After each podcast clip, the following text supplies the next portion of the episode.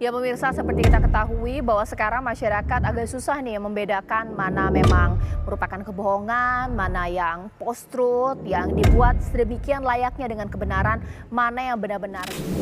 Sebenarnya seberapa besar sih keku kekuatan dari eh, hal-hal uh, yang ramai diperbincangkan, kemudian pergeseran isu yang ada di media sosial ini? Pelambatan akses internet di beberapa wilayah di Papua dan Papua Barat untuk mencegah hoax yang beredar terkait aksi unjuk rasa di Papua.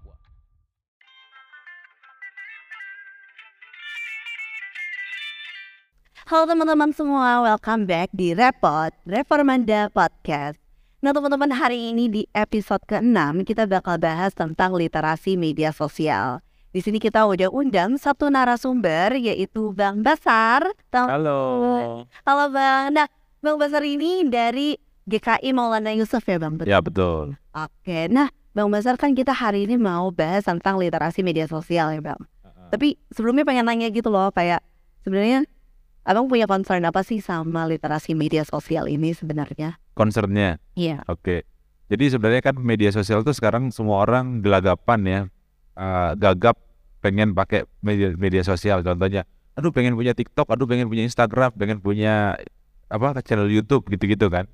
Nah, tapi orang itu nggak tahu dia mau punya itu untuk apa gitu. Nah, jadi kadang-kadang kita uh, cuman pengen supaya dianggap keren atau apa gitu kan punya sosial media punya Instagram lalu gitu kan. Nah yeah. dan sekarang memang kita kan bangun tidur biasanya kan kalau di kasur tuh bukan buka handphone bukan buat saat teduh tapi biasanya scroll scroll Instagram kan bener nggak? Iya kan? Nah jadi uh, dalam bersosial media kan kita perlu ini ya kita perlu belajar gimana menggunakannya dengan baik gitu. Jadi nggak cuman buat kesenangan pribadi. Jadi sosial media itu kan dibikin tujuannya adalah untuk menyebarkan informasi. Betul. Itu kata kuncinya. Jadi menyebarkan informasi. Nah, tapi informasi apa yang mau disebarkan gitu loh. Kan kayak kayak dulu tuh waktu Pilpres yang ya. berapa tahun yang lalu uh, banyak kan kan hoax ya yang di ya. di share gitu. Jadi orang kalau jadi orang juga yang berkeluarga bisa ribut segala macam gitu kan. Nah, itu kan uh, apa ya? Kita ikut ikut andil di situ membuat suasana yang rusuh. Kenapa? Karena kita ikut nge-share, nge-post, ngeri nge apa apa sih namanya nge-forward dari pesan-pesan WA yang paling gampang kan dulu. Langsung aja gitu. Langsung. Nah, kita nggak filter dulu gitu loh. Nah, sementara uh, media sosial ini bisa digunakan untuk jadi berkat. Betul. Nah, jadi untuk meneruskan apa yang teladan Tuhan yang dititipkan sama kita. Jadi misalnya kita share berita-berita yang positif, yang memberikan semangat gitu, yang memberikan insight untuk banyak orang gitu loh. Nah, harusnya kan begitu nih. Nah yeah. tapi ya itu tadi karena gagap nggak tahu cara pakainya gimana jadi ya itu tadi asal dianggap keren ya udah pokoknya gua ngepost aja lah. Yang penting gua nggak ngerugiin orang lain dia bilang gitu dia pikir gitu ya. Iya. Yeah. sebenarnya tapi dia ngerugiin orang lain. Misalnya nih contoh nih kamu putus sama pacarmu terus kamu bikin di Facebook atau di Instagram gua mau bunuh diri habis putus sama pacar. Misalnya kamu bikin gitu yeah. di hari yang sama di waktu yang sama ada yang putus sama pacarnya juga terus dia baca terinfluence jadi itu iya terinfluence. Ya, benar-benar nah itu gimana kan gitu loh. Ya jadi suicide massal. Aduh berarti penting banget gak sih maksudnya si literasi media sosial ini? Tapi maksudnya kayak kalau tadi kan lebih banyak kayak uh, concernnya karena tadi ya karena kita semua make yeah. terus habis itu kayak kita semua terpapar terus ada contoh kasusnya ke belakang-belakang gitu. Cuman mungkin agak asing gitu loh bang. Kayak kata literasi media sosial. Kayak hmm. orang-orang masih kayak emang apa sih literasi media sosial ini? Gitu. Ya sebenarnya skill apa sih si literasi ini tuh? Jadi kan literasi media sosial itu sebenarnya semacam normal lah ya. Kalau kita hidup norma sosial kan ada harus punya sopan santun gitu ya. Kalau ketemu orang tua kulon misalnya gitu kan. Nah kalau mau pulang eh gue balik dulu ya izin ya gitu misalnya gitu kan. Sama di sosial media juga gitu gitu. Jadi kita punya apa ya memang tidak disebutkan secara apa gablak gitu ya bahwa aturannya harus A B C segala macam enggak. Yeah. Uh, tapi kita apa ya? Kita udah tahu sebenarnya bahwa pakai sesuatu dengan dengan aturan norma sosial aja gitu loh. Jadi kalau lu misalnya uh, bikin nge ngepost sesuatu jangan hoax, jangan memancing amarah, jangan yang memuat sara gitu kan. Nah, ya kayak gitu-gitu sebenarnya gitu nah. Tapi uh, sebenarnya kita udah ngerti kan sebenarnya kan? Iya, iya. Tanpa dijelaskan sebenarnya orang ngerti. Tapi sebenarnya ya, Bang, kayak aku ngerasanya ya kayak ada orang-orang kayak udah paham nih, iya kayak kayak gini tuh harusnya nggak di share yang hoax, sara, bla bla bla. Tapi itu mereka pas nemu gitu ya di media sosial ketemu gitu salah satu post, mereka nggak sadar gitu. Itu tuh sebenarnya mengandung misalnya hoax atau gimana gitu. Nah, kalau dari abang ada nggak sih kayak gimana ya caranya biar ngebedain mana yang hoax mana enggak kayak gitu? Oh gampang sebenarnya, sederhana caranya. Kalau kamu terima suatu berita, kamu cross check dulu. Kamu cari di media-media yang eh, apa ya mainstream yang kredibel, gitu. Jadi kamu tinggal lihat ada nggak sih sebenarnya info ini ada nggak sih gitu loh. Nah, jadi tinggal cari kan ada juga tuh kayak pelaporan hoax segala macam kan pemerintah punya tuh ya. Aku lupa nama websitenya apa gitu. Itu kan ada. Iya. Nah, kenapa kita nggak lihat itu dulu gitu atau kita nalar dulu lah, pakai nurani dulu. Bener nggak sih ini? Jadi harus punya eh, yang paling penting dalam sosial media ya. Kamu bilang soal literasi tadi, kita harus kritis terhadap sesuatu. Jangan semua itu ditelan mentah-mentah lalu langsung di share gitu loh. Kritis dulu kita bener apa enggak sih ini? Gua konfirmasi ke mana gitu loh. Nah, lalu bisa tanya temen, ya kan? Gak, cara yang paling gampang kan tanya temen, betul. lu dapat berita ini nggak sih bener nggak sih ini gitu loh kan tinggal gitu Iya iya betul. nah cuman kita kadang-kadang kita ah udahlah gua gak mau repot gitu kan apalagi di zaman sekarang orang pokoknya udah gua tinggal terusin aja lah terusin gitu nah itu itu masih yang normal. Gimana kalau yang disengaja? Dasar gitu maksudnya. iya ada yang disengaja kan? Yang jadi buzzer-buzzer misalnya gitu kan apalagi ini mau pemilihan presiden nanti 2024 Lu udah mulai rame nih sekarang.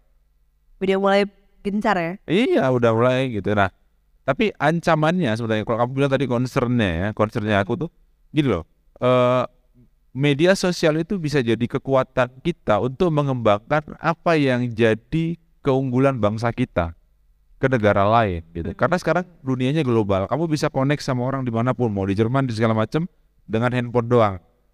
Jadi dunia itu cuma satu genggaman di handphone Iya, itu kan. betul. Nah, nah itu tapi kan kita harus tahu bahwa kita nggak bisa semuanya tuh sesuka-sukanya kita gitu. Kita harus pikirin efeknya buat orang lain. Nah, Iya. kalau sekarang misalnya nih kita mau ini yang paling dekat kan mau pemilihan presiden 2024. Misalnya sih kita dukung siapa, orang lain dukung siapa misalnya gitu kan. Nah, dari sekarang orang udah buru-buru tuh bikin apa, bikin berita segala macam. Nah, bener enggaknya dia nggak peduli. Tapi kan ada efeknya. Iya. Ya, efeknya itu kan bahaya. Terus sekarang anak kecil, anak kelas 6 SD udah bisa main handphone. Iya. Kan gitu kan? Jangan kan anak ini anak SD anak TK aja udah bisa main hand. Iya, sementara gua dulu TK mainnya di. Nggak pernah gitu. Nah, jadi penting lah kita apa ya sosial media ini sangat penting sekarang. Perusahaan-perusahaan tuh ya aku cerita dikit. Jadi karena aku memang punya konsultan media, jadi eh, kalau ketemu klien ya calon klien kemarin tuh baru ketemu sama calon klien punya mau buka kedai kopi. Eh, terus dia butuh kita menangani sosial medianya, Instagramnya, YouTube, TikTok gitu lah ya.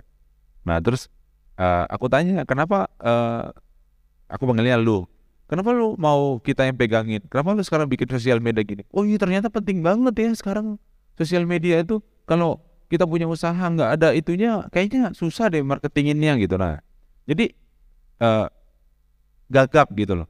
Baru sekarang sadarnya sementara membangun sosial media itu nggak bisa dalam satu hari satu malam. Bukan bangun candi. Jadi kan ada misalnya teman-teman yang klien-klien nih dia bilang bisa nggak lu bikin gua langsung tiga hari subscribernya sekian katanya. Gua nggak bisa gitu kan. Nah itu yang kayak gitu ya gitu. Nah jadi sekarang orang ngerasain mulai dari perusahaan yang kecil yang menengah yang gede perorangan segala macam semua orang udah sadar membutuhkan itu gitu loh. Sebagian ya tapi ya. Nah, jadi sekarang kita yang muda-muda nih gua mau pakai punya sosial media mau gua apain?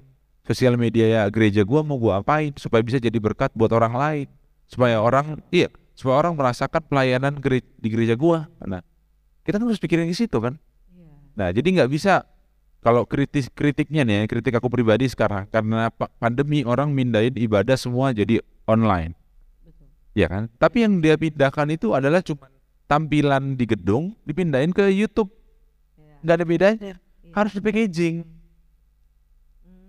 Harus di, harus dibikin gitu loh. Layoutnya diperhatiin pencahayaan segala macam dan ini tuh butuh memang butuh biaya yang tidak kecil tapi rasanya gereja bisa melakukan ini coba misalnya teman-teman bisa lihat gereja-gereja sebelah yang udah biasa melakukan live streaming segala macam. Oh mereka slow aja sekarang, nggak takut kehilangan jemaatnya. Lah kita sekarang gereja-gereja konvensional seperti GKI, HKBP, wow, kaget. Pemudanya pada ke mana? Ya karena ada nggak siap infrastrukturnya gitu. Nah Oh, ini juga harus dipikirin sama gereja gitu loh. Gitu sih dek. Oke.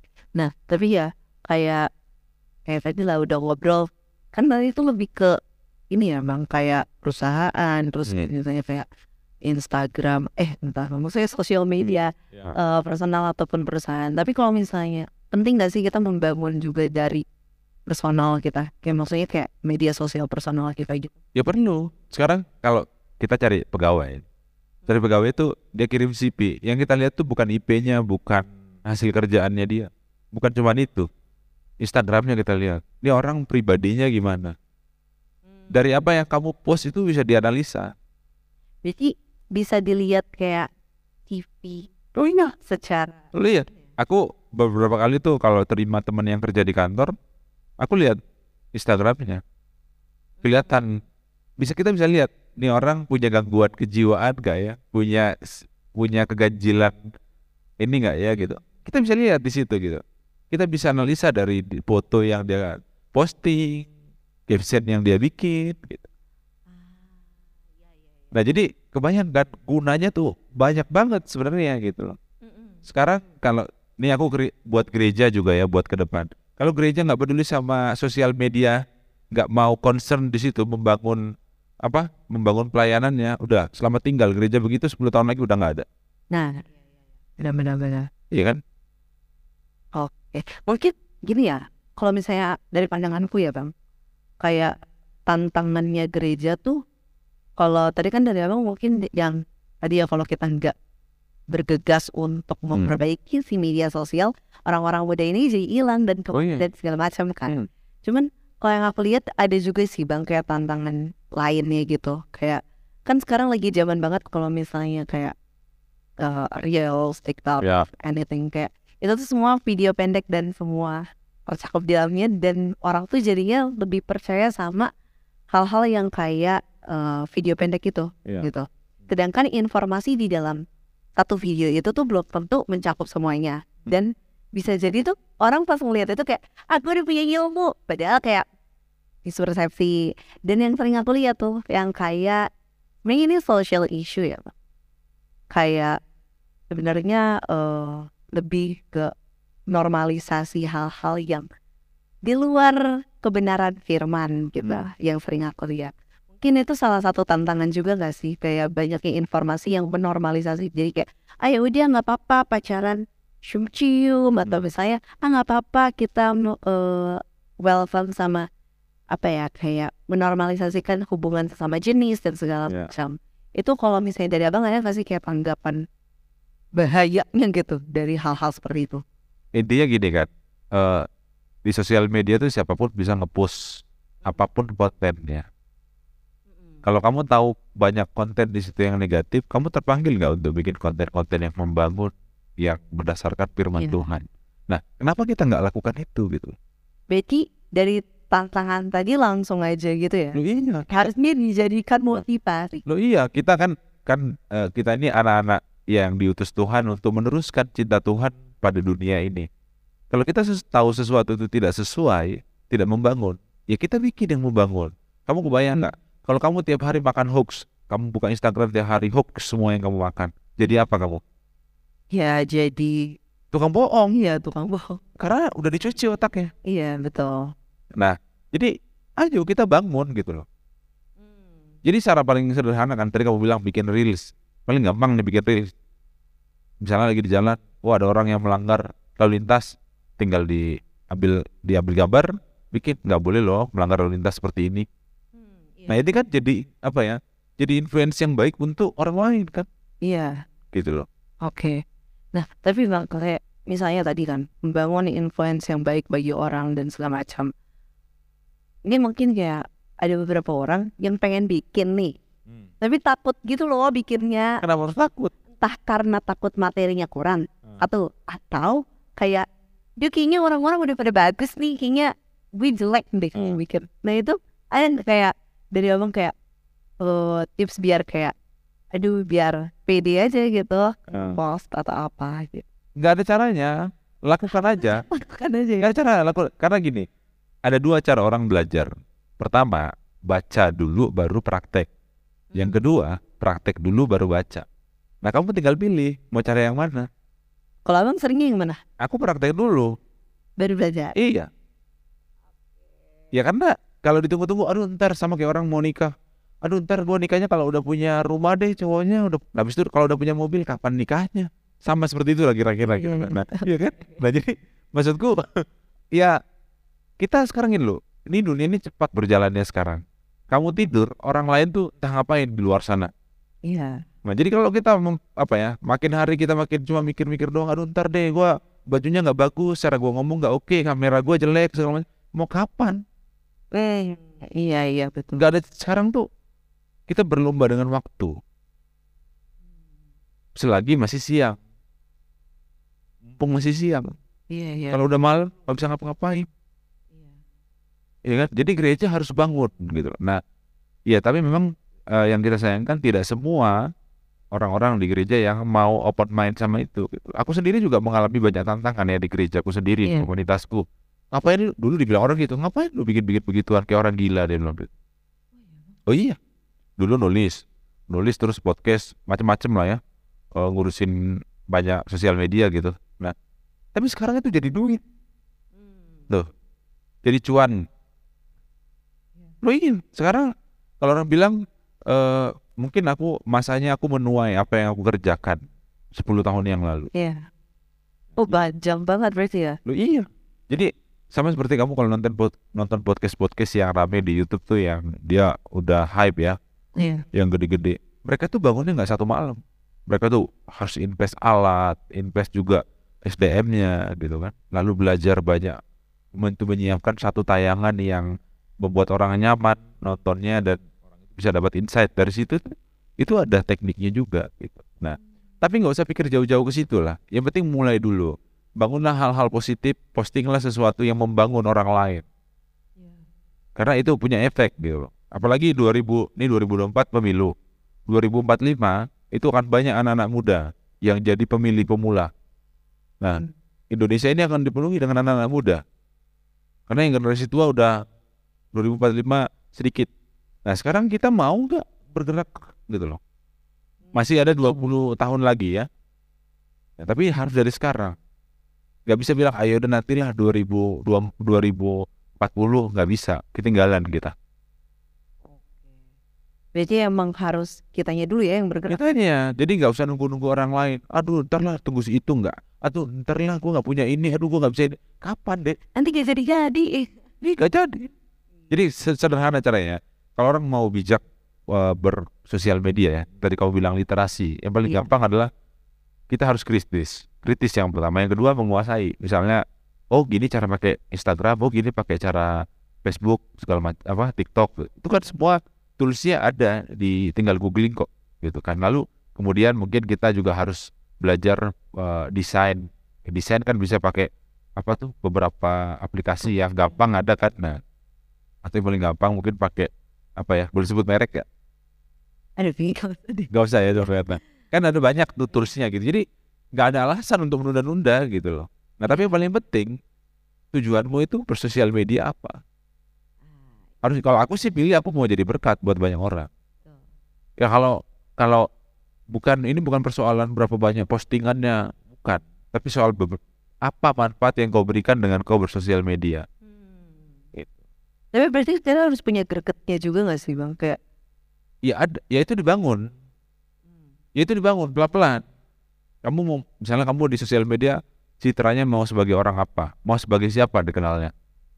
Sebagai Ripka yang mana gitu. Lo iya, Ripka anak eh, jurusan apa?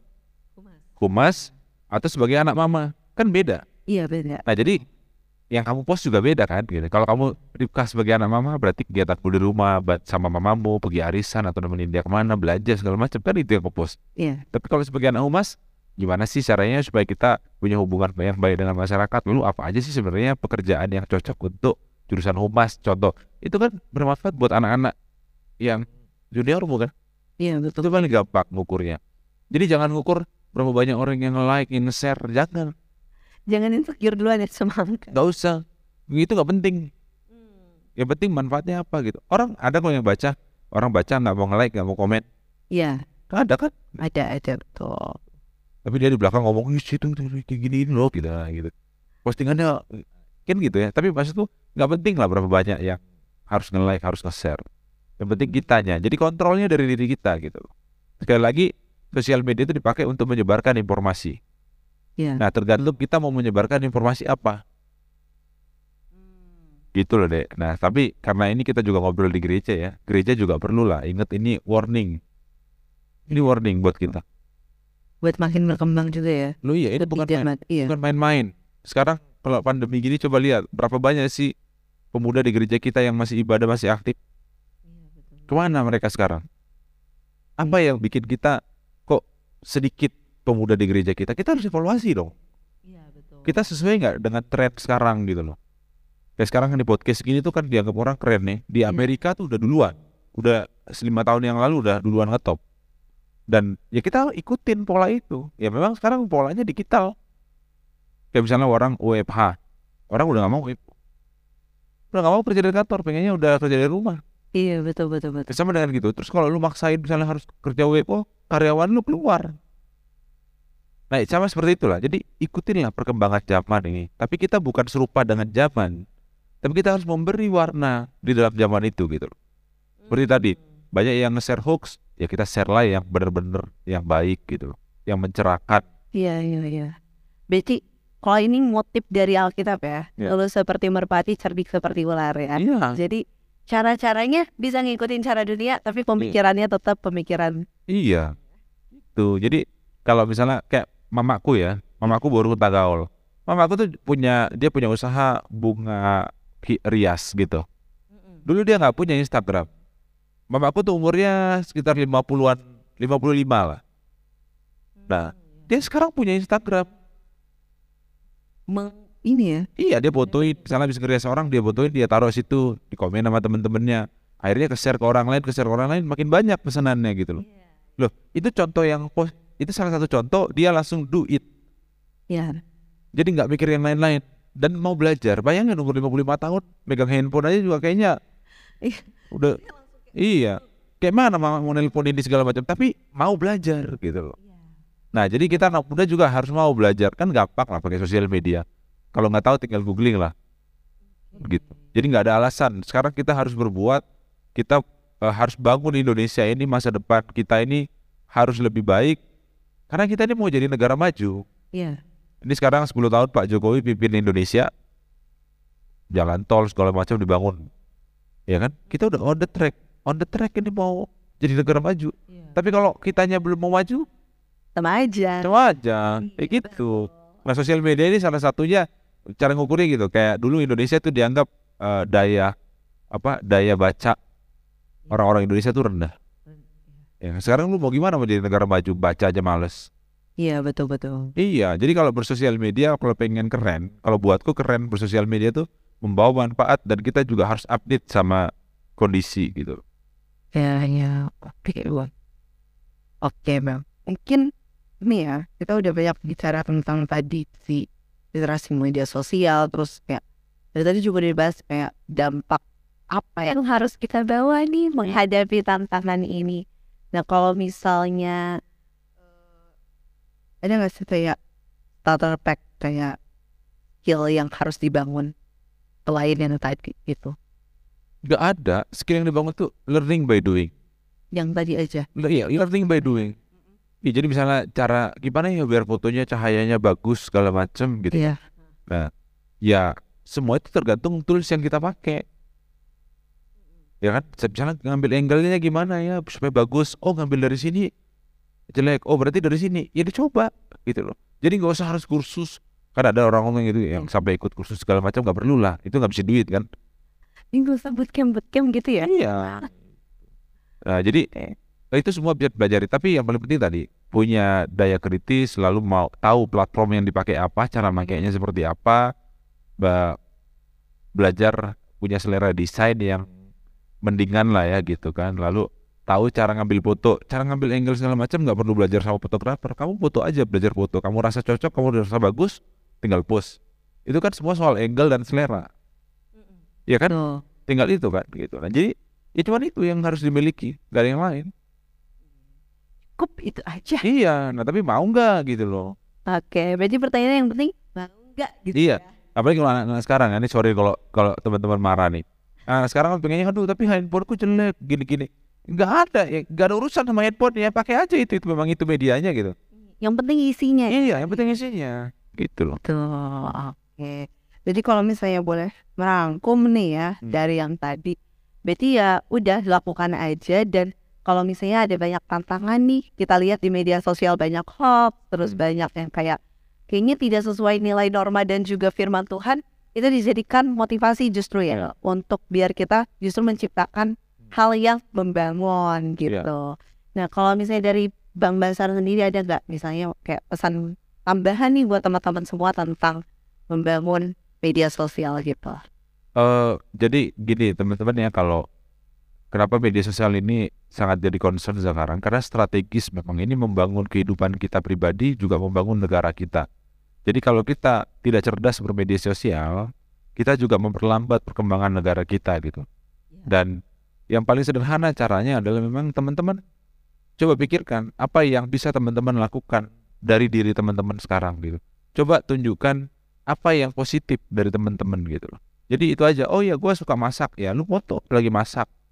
Oh iya, gue suka fotografi. Ya, lu aja, lu kasih misalnya. Mungkin kirim foto foto yang bagus terus bilang mau belajar fotografi nggak sama gua nih? Gitu kan bisa dapat duit kan? Contoh. Jadi ladang cuan juga ya. iya dapat cuan. Iya. loh. aku dapat cuannya dari situ loh dek. Iya jadi aku sekarang tuh kerja ngurusin sosial media ngurusin YouTube-nya. Ada toko nasional ada sekolah ada perusahaan macam-macam. Nah semuanya mulai dari iseng-iseng dari mulai kayak aku juga punya media online. Eh, media online itu dulu aku bangun aku nulis blog nulis curhat nulis curhat. Dulu pertama nulis nulis di, di komputer aja sendiri gitu ya. Iya. bayangin dari cuma nulis nulis kayak gitu terus akhirnya punya blog eh akhirnya disuruh bikin media sosial. Eh sekarang disuruh ketemu ini segala macam segala macam jadi dapat duit. Nah, tapi itu jangan dipikirkan wah nanti gua dapat duit. Bukan ya. Tapi Motivasinya nggak gitu. iya gitu loh. Jadi kerjakanlah yang jadi hobi teman-teman. Dan itu posting lah jadi inspirasi buat orang lain. Itu aja. Dan negara kita ini masa depannya ditentukan dari kita semua bagaimana kita menggunakan sosial media. Jadi jangan merasa bahwa oh negara ada ayam aja segala macam. Enggak. Sekarang pada dapat pandemi 60 negara tuh terancam bangkrut. Indonesia tahun depan perkiraannya akan resesi. Iya kan? Nah sekarang kalau kita nggak memang kalau orang tanya ada hubungannya nggak dengan media sosial? Ada. Gimana lu bangun optimisme? Negara kita ini pernah pernah juga resesi kan? Tapi bisa grow up. Betul. gitu loh. Jadi kita juga dari diri kita harus membangun sikap optimis. Karena optimis itu adalah etika. Etika hidup kita tuh Iya. optimis. Apalagi kita anak-anak Tuhan kan? Ya betul. gitu loh. Kamu kalau di kitab nyambungin mungkin kamu adalah kepala bukan ekor. Iya. nah gimana kamu jadi kepala kalau kamu pikirnya ekor terus? Betul betul betul betul. Gitu jadi ini menyangkut pola pikir kita dan mental kita juga loh dek gitulah kira-kira Biar menumbuhkan iman juga sebenarnya. ya. oh, iya Kayak gitu. Oh. Nah, jadi teman-teman yang tadi ya, jadi kita itu menggunakan media sosial tadi buat menginfluence juga yang positif gitu. Biar menumbuhkan iman juga buat sesama ya. Jadi Iya. jangan cuman mungkin banyak ya teman-teman yang kayak cuman duh scrollingnya yang gitu-gitu aja. Iya. Yang dimakannya juga yang tadi ya yang aja dan apa mulai dipilah kali ya bang. Iya, harus difilter sama apa ya kita kalau aku tuh misalnya eh, beberapa media yang aku follow itu ya media-media yang menurutku kredibel. Yang oh yang ini yang ini gitu yang dia nggak nggak nggak ngasih hoax gitu kan. Iya. gitu. Jadi ya kita juga dari mana sumbernya kita ngelihatnya apa. Kalau sumbernya sering ngasih hoax ya bakal ngasih hoax Bakal terus iya gitu gitu loh gitulah jadi difilter dan kalau bisa memang teman-teman jangan cuma berpikir untuk diri teman-teman berpikirlah untuk orang lain memberikan inspirasi bagi mereka dengan begitu kita on the track mengikuti teladan yang Tuhan titipkan sama kita Oke, mantap banget kalimat pamungkapnya nih dari Bang Benar. Oke teman-teman, mungkin sekian dulu kayak Bang dari Oh. Episode hari ini. Makasih banyak buat Bang Bastar. Banyak banget ilmu yang udah dikasih ya sama teman. Mungkin next podcast bisa kali ya Bang? Gimana ya? Iya. Oh ya boleh siap. Siap, siap, siap. Makasih banyak buat Terima kasih teman-teman semua.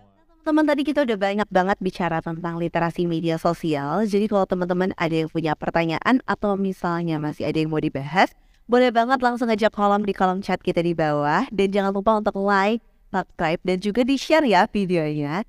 Sampai jumpa di podcast berikutnya teman-teman. Dadah! Dadah.